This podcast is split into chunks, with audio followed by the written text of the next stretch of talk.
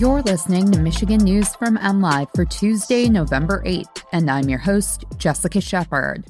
How to check on your returned absentee ballot. Most of Michigan's public universities are accepting almost everyone as enrollments fall, and a judge ends Christina Karamo's lawsuit to stop Detroit absentee ballots. Absentee ballots must arrive at the clerk's office by 8 p.m. tonight, Tuesday, November 8th, in order to be counted, and there's a convenient way to track if it has arrived.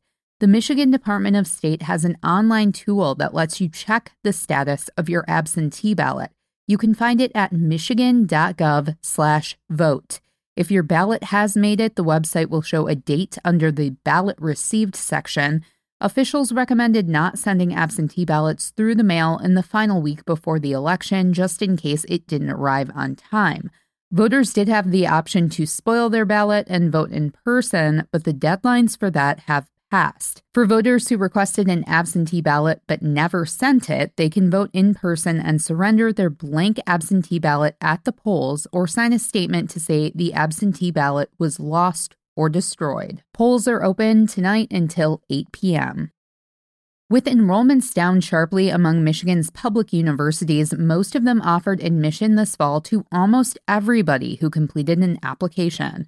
Michigan State University, which admitted the largest entering class in its history, rejected less than 9% of its applicants.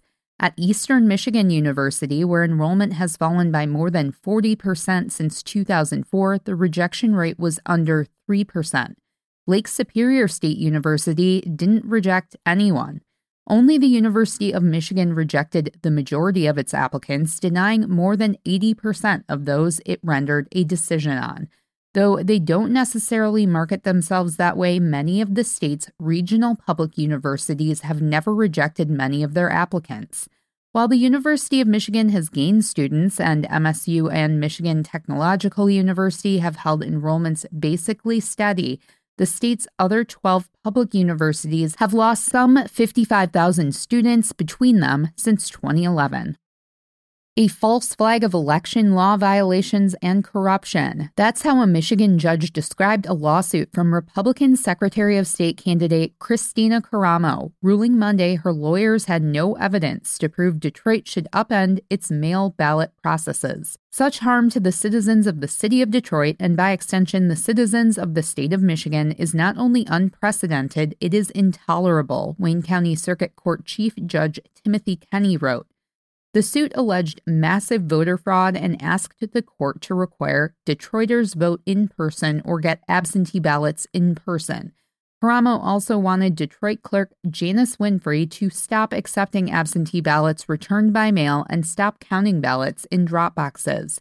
To rule in favor would egregiously harm eligible voters, Kenny wrote noting absentee voting had been going on for weeks and around 60,000 ballots in Detroit had already been returned.